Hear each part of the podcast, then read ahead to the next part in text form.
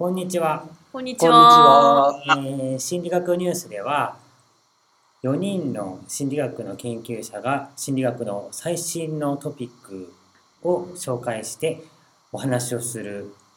という感じでやっていきます。で、えーお話しする内容なんですけども、まあ、我々の解釈が入ってますんで、えー必ず減点を当たるなどするようにしてください。で、今日の担当はダーさんですね。はい、こんにちは。よろしく。はい、よろしくお願いします。えっ、と、ではもう始めていいですかね？はい。えー今日紹介する論文なんですけども、えっ、と、まあ、タイトルは、バーチャルスーパーヒーローズっていうタイトルになっています。かっこいい。で、まずかっこいいですね。で、えーまあ、どういう内容かって言いますと、バーチャルリアリティ、まあ、VR とかって略して言うと思うんですけど、VR を使って、えー人の行動を、まあ、社会的にすることができましたっていう、そういう論文になってま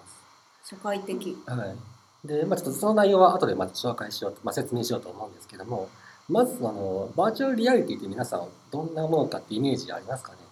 バーチャルリアリティは仮想空間。あた最近だと今年はバーチャルリアリティ、うん VR 元年とか言われてるから、ね。ヘッドマウントディスプレイの頭にかぶる装置を装着して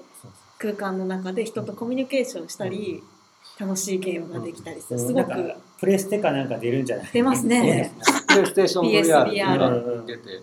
まあそういうのもあって多分今年ぐらいからかなり流行ってくるんじゃないかなと思います。はい。で、多分、あの、皆さんこう実際にそういうのを体験された人ってまだ少ないとは思うんですけども、うんだからまあ実際それがどんな感じかってなかなかイメージはしづらいとは思うんですけども、まあその、まあ、ヘッドマウントディスプレイとかをかぶって、で、まあ映像が目の前に出てきます。で、何がいいかっていうと、その頭を例えば右とか左とかに向け、まあ、回転させると、それに応じてまあ映像も変わるようになっています。だからまあ右を頭を向けると映像も右の方が映ると。だからまあ実際の、えー、と空間の中にいるような感じ、その本当にその中にいるような感じがまあ得られるというのになっています。ああ、なるほど。はい。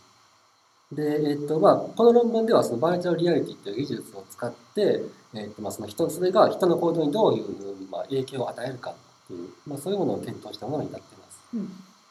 で、まあ、似たような研究は、まあ、前から結構いろいろありまして、例えば、その、テレビを見るとか、まあ、映画を見るとかっていうのも、あるいは、まあ、ゲームをするとか、そういうのも、まあ、ある種のバーチャルリアリティではありますよね。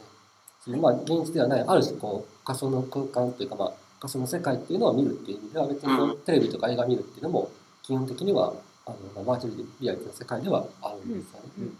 うん。で、そのまあ昔そういうのの研究でよくあったのは、例えばこう、テレビとか、まあ、映画とか、あるいはゲームとかをやると、それがこう人の行動にどう影響が出るか、特にその、まあ、暴力性との関係っていうのはかなり研究が多くて、例えばその暴力的なゲームをまあやると、人の行動がこう暴力的になるんじゃないかとか、うん。まあ、そういうゲームとか、まあ、映画とかメディアのこう悪影響みたいな、うん。そういう研究って結構古くからあったんです。うん。ううん。んでまあ例えばこう暴力的なゲームをやると、まあ、その直後とかに、まあ、人の行動とか、まあ、考えとかが、まあ、ある種こう暴力的な方向に、まあ、行っちゃうというような、まあ、研究というのがあります。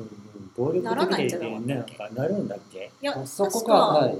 結構そこは議論があって、よね。そのゲームの中で暴力を振るうことによってそれでカタルシス、まあ、すっきりしちゃって現実では暴力性が減るっていうようななん。か話殴りたいとかっていう気持ちをそこで発散するってことだよね。まあ、そういう話もあるしもちろんなんか暴力的な行動が促進されてしまうみたいな話もあって私もそこまで詳しくはないんだけど多分議論のあるところだと思いますね。ただそれが、まあ、今回の論文って社会性はい、を手助けするかどうかっていうことだよね。それについての研究はあんまり知らないかもしれないし、多くないんじゃないかなと思います。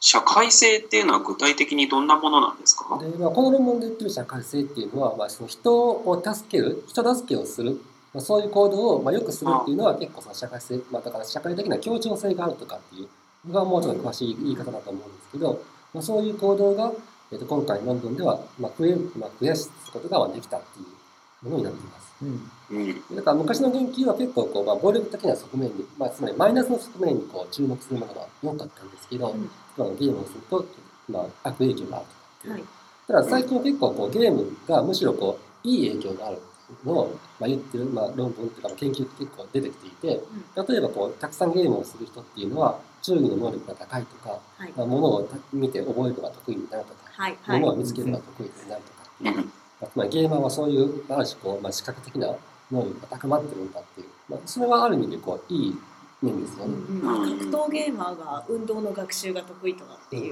うのを知ってる。はいでもなんかさ論文じゃなかったと思うけどポケモンやる人がなんか東大にめっちゃおるとかなんかこんな話なかったっけ？なんか1年か2年ぐらい前にさネットニュースかなんか言ったんやけど。だからゲームをやると結構なんていうか難しいんですよね。やそれをちゃんとやろうと思うと。それってだからかなりこう頑張っていろいろやらないといけないんで、まあ、そういうのをやってるうちにどんどんこう例えば学習能力が上がったりとかするっていうのは、まあ、あり得ることです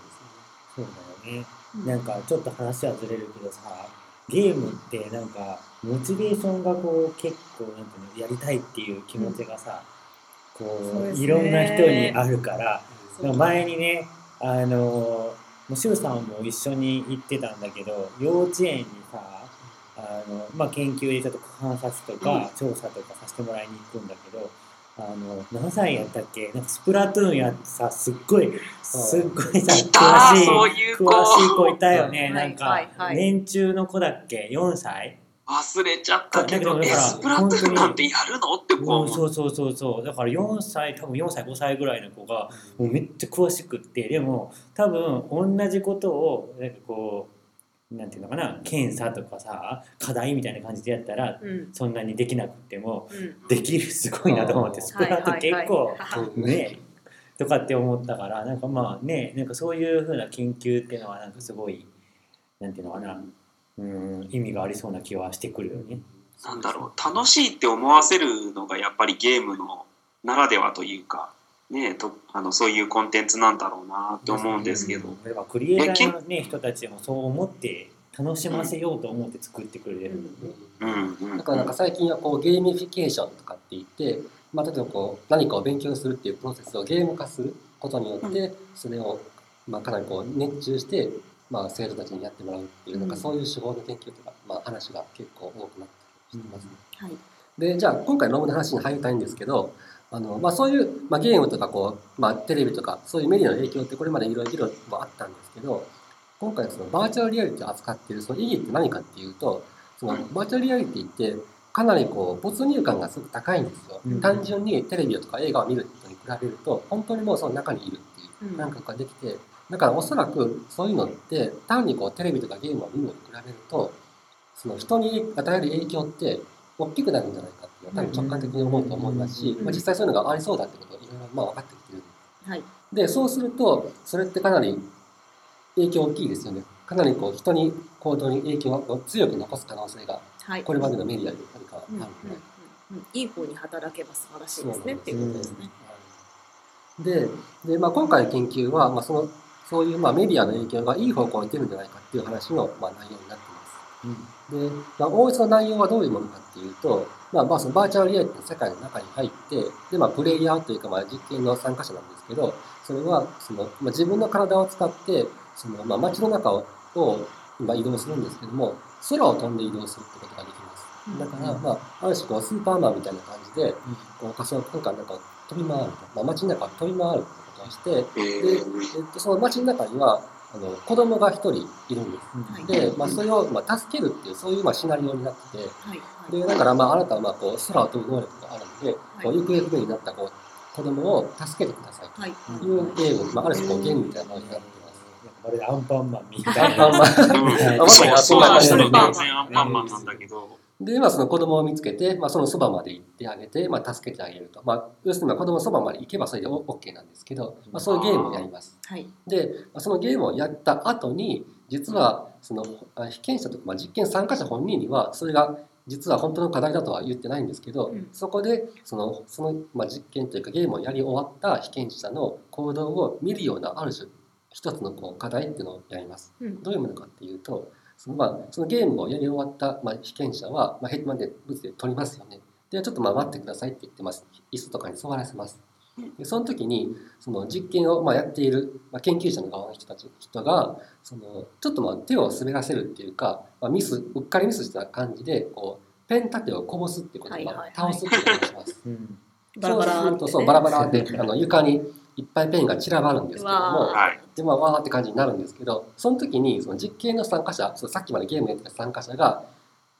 どう助けてくれるか、あるいはこう、どんだけ素早く助けてくれるかとか、あるいはどんだけたくさんのペンを拾ってくれるかとか、そういう行動を計測するってことをします。なるほど。でもちろんこれは被験者にとっては全然それが本当の課題だとは教えてないんで分かんないんですけど、うんまあそういうまあ隠した上で、まあ、そういうことをあたかもこう偶然を装ってペンを落とすってことをしてでそれをちゃんと助けてくれるかあるいは無視されるかっていうことを見ることによってそのまあ実験の参加者がどんだけこう社会的な協調性は、まあ、ある状態かない状態になるかっていうのを見ると。なるほど。私それやったことあります。えそうなんですか？あの鉛筆ばらまく方のやつ。えあのね結構じあの実験者として、うんまあ、研究者側としてうん鉛筆をばらまくのもしんどくって、ああの助けてもらえもらえないーと地味にダメージを受けますし あ助けてもらえなかった。で助けてもらえたら 申し訳ないみたいな感じになってしまってすごくあの多分やっている側も心に傷を負うような結実験だと思います。演技とかって難しくないんですか？演技は難しいわざとらしいこぼすとなんか変な感じになる気がする。演技は難しいですよ。難しいですけど、そうそうそう。うん私は結構頑張りましたよそれも、うんそうそうそれも演技をしなきゃいけないっていうのもストレスになるし、うんだからかなり大変な実験だっただろうなっていうのが想像できますね。その実験するなんていうのそのバーって倒すうん人のさ、うん。魅力というかさ、はいはいはい。なんかこの人はちょっと助けてあげたいなってなる人が、うん。まあ別にいいんじゃないかなみたいな。あそれ何か私の心にさらに傷を負わそうとして。いる。あんまり助けてもらえなかったんだよ私。あんまりねだから助けてあげる気にならないタイプの悲しい人だった こいつは大丈夫だろうって。まあちょっと。助けなくても一人で生きて生きていけるタイプだろうみたいなそんな感じ。にえでもさそれってちょっと気になったんだけど、はい。こうバラバラってした後、うん。え実験者はどうしてんの？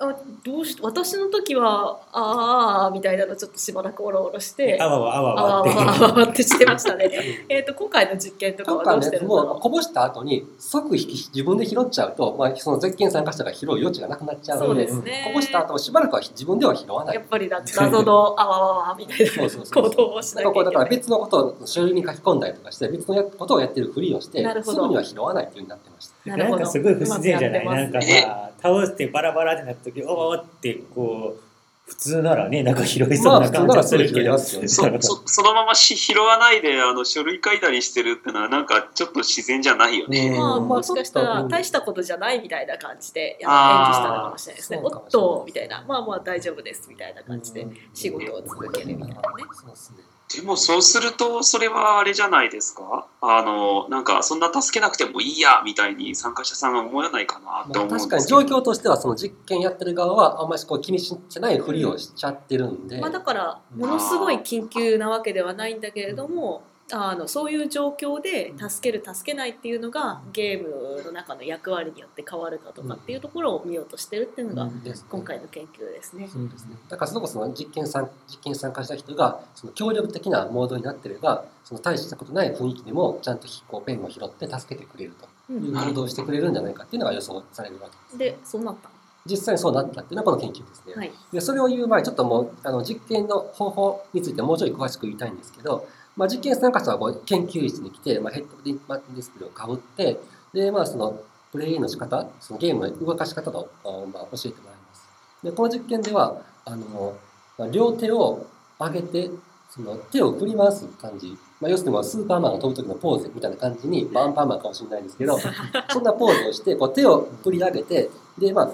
飛んでいる時に左に旋回したい時はこう手を左側にこう寄せるみたいなで右側に手を寄せると右に旋回するって感じで本当にこう空を飛んでるみたいなポーズでまあ、飛び方のレクチャーがあるわけですそうですうんそうです。で、まあ、そういうふうにして、まあ、練習をして飛べるようになったら本番の課題が始まりますなるほど。で本番の実験なんですけど実はこういくつかの条件があって、まあ、スーパーマンの条件もあるんですけどそうじゃない条件っていうのもありました。はい。はい。でまあ、具体的に言いますとあの、まあ、一つはこう自分で、まあ、スーパーマンっていう感じで空を飛ぶ。自力でこう空を飛んでるっていう条件でもう一個の条件ではあのあなたはヘリコプターに乗っていてでヘリコプターの窓からその下の風景、まあ、街の風景を眺めていますっていうそういう状態の条件もありました。はい。で、まあ、この違いは何かっていうと、まあ、スーパーマンの条件では自分で操作ができる。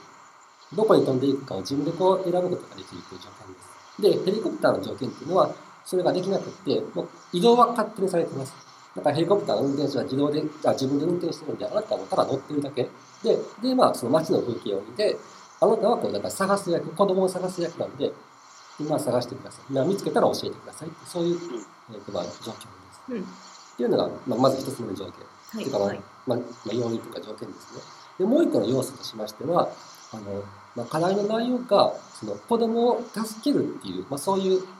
まあ、条件。うんつまり、まあ、どっかに子供がいるから、それを見つけたら教えるっていう条件と、もう一個は、そういう子供の設定とか全くなくて、単にこう、あなたはこう観光をしています。あ自由にだからやってくださいっていう、そういう条はい件ですね。だから観光の条件のその自分で取れるっていうのは、本当にただ次間って飛んでくださいっていう条件で、で観光条件の、えー、とヘリコプターっていうのは、まあ、ヘリに乗って、まあ、自由に見てくださいっていう、そんな条件になってまし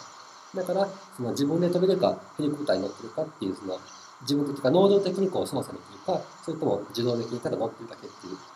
の違いと、それからその子供を助けるっていう状況があるのと、それがないのと、うん。そう聞いて、それでまあ4つの条件があるっていう。はい。そういう設定になってました。でもそのヘリコプターに乗ってる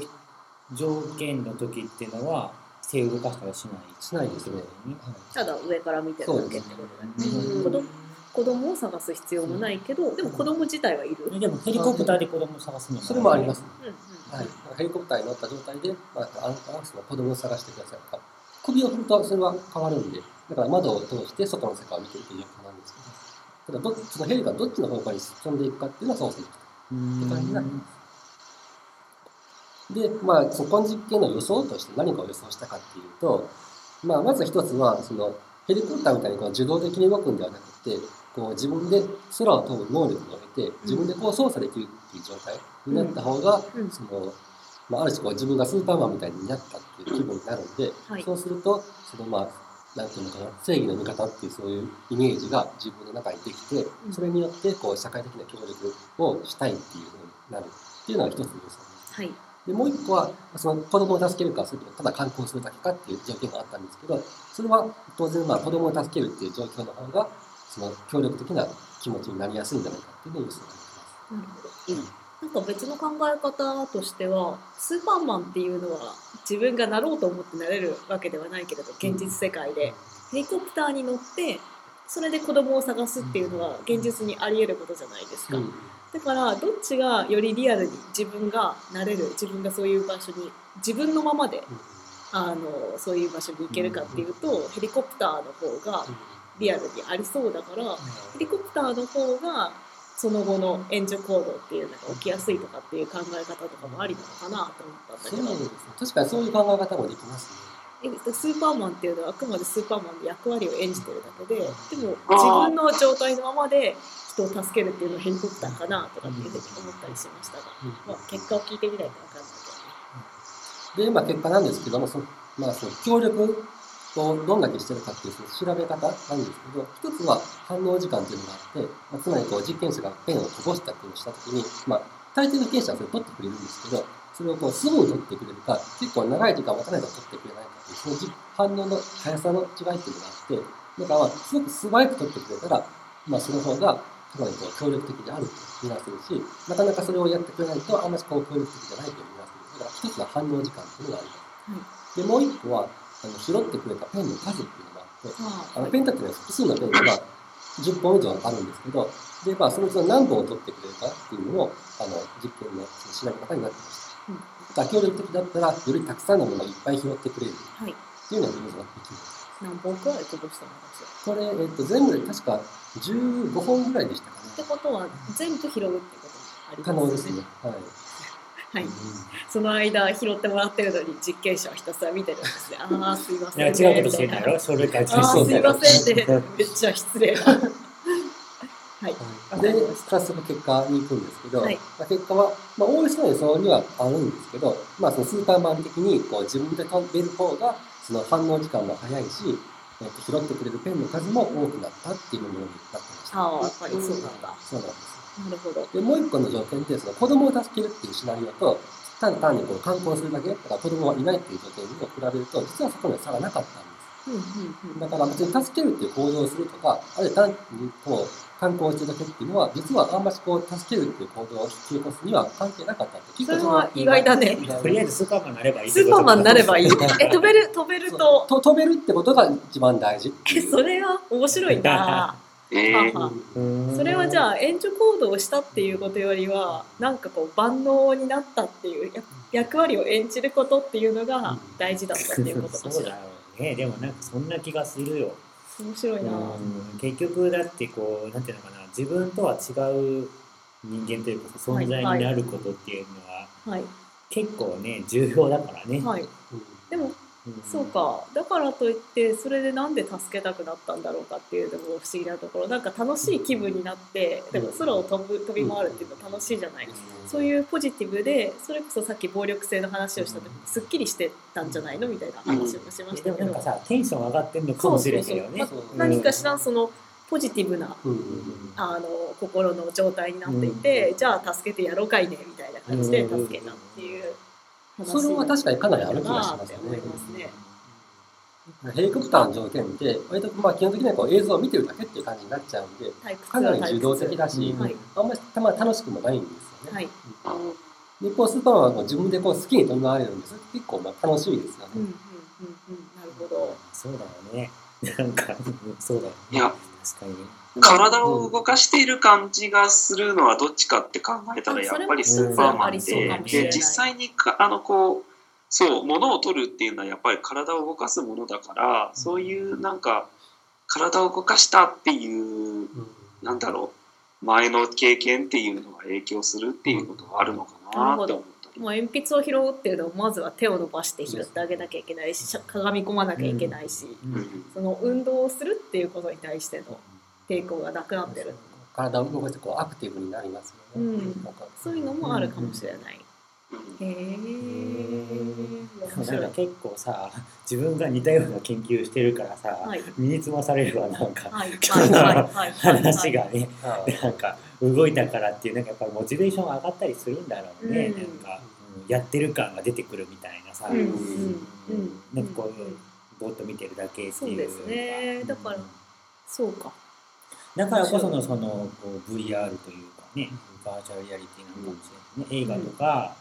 えーテレビとか、うん。そんなのとこう見座って見てるだけとかいう感じになるから。見てるだけではなくて能動的に体をそうそうそう動かして自由に空間を飛び回ることでそうそう人への助けがなぜかわからないそうだからあれでしょその視界とかもさこう動かしたら変わるわけだから。変わりますね頭にも。ね、映画とかやったらこうこうカットというかなんていうの、うんうんうん。どっからこうどの視点から見てるかとか全部決まってるもんね。なんかこう自分が主体的になるっていうか、そのまあ、主人公になるっていう、そこの感覚がかなり大事なのかなっていう気がします。なるほど。で、まあ、さっきあの、ゆうこさんが言ってたんだけど、そのもしくはヘリコプターに乗ってる方が、現実には自分ができることなんで、うんそのむしろそっちの方が助ける気持ちになるんじゃないかって話があったんですけど、うん今回その、まあ、論文のその著者たちも言ってるんですけど、うん。そのまあ、ヘリコプターに乗った状態で子供を助けるっていう条件もあったんですけど、うん。まあ、それはあんまりこう人を助ける感じにはならなかった。で、うん。まあ、なんでかっていうと、まあ、今回の実験が割とその、まあ、自動的にヘリコプターに乗っていて、はい。でまあ、その風景だけを見てるっていう状態ってなんか被験者、まあ、実験参加者の気持ちから言うとあんまそれって自分でこう子供を助けてる感じが全然感じなかったらしいんですよ。まあ、つまりそのヘリコプターの運転手がもう全部勝手にやってくれて、はい。自分はもうただそれを見てただけ。はい。自分でこう主体的にそれを助けたっていう感じは全然感じなくて本当ただそのヘリコプターの運転手というかそのゲームのシナリオが勝手にやってるのを見ていただけっていうそういう気分になったっていうそのうん実験参加者のこう報告を書いてるんですけどだからまあ多分そういうのもあってたとえそのヘリコプターで助けるってことをやっても、うん。あんまりそれってその後の行動には影響しなかったそれがまあ原因なんじゃないかなっていうふうに考えてます。そうか。まあでもそうかもしれないよね。自分でやった感っていうのはそうだね。結果的に人を助けることにつながっていたとしてもそれよりも自分がやったったっていう感覚がすごく重要で VR っていうのはその自分がやった感っていうのを引き出すのにものすごく適してるんでしょうね。だからまあゲームとかもある種それに近くって、まあ、自分でコントロールすることができるんで、うんこう自分の主体感っていうのがあるんですけど、まあ、それをより強まった感じになったのが多分バーチャルリアリティは VR なのかもしれないですね。その映像が全部ひどくいい感じにリアルに見えるっていうことになって、まあ、没入感が高まるというか、ゲームよりもかなりそれが強くている可能性がある気がしますね。まあでもなんかこれからそういう研究も増えてくるやろうけど、まあ言うて、ね、最初の方でさ、暴力行動がとかっていう話もしてたけど、まあ、その、今いい面の話だけども、悪い面の研究とかも出てきそうではあるよね。でもそのあたりは注意深く取っていく必要があるかな。うん、ってなところかな。ちょっと今日長くなってきてるね。じ ゃあもうそろそろ、はい。こんなところではい今。日はおしまいにしようかな。はいで、そう、これ、あれなんですよね。新年度一発目っていうことで、それで、まあ、あの、ちょっといろんな事情があってですね、シュウさんが遠くに行っちゃったから、これ今スカイプ繋いでるんですよ。で、はい。えー、というわけで、ちょっとあの、ノイズが、スカイプのピポンみたいなのが入ったりしてたんですけど、ご容赦いただければ申し訳。ないですす。なんかあの、こういうのうまくできそうなやつを知ってる方がいれば、ぜひ教えていただけたらなと思います。で、どうやって教えていただくかっていうとですね、えー、Facebook の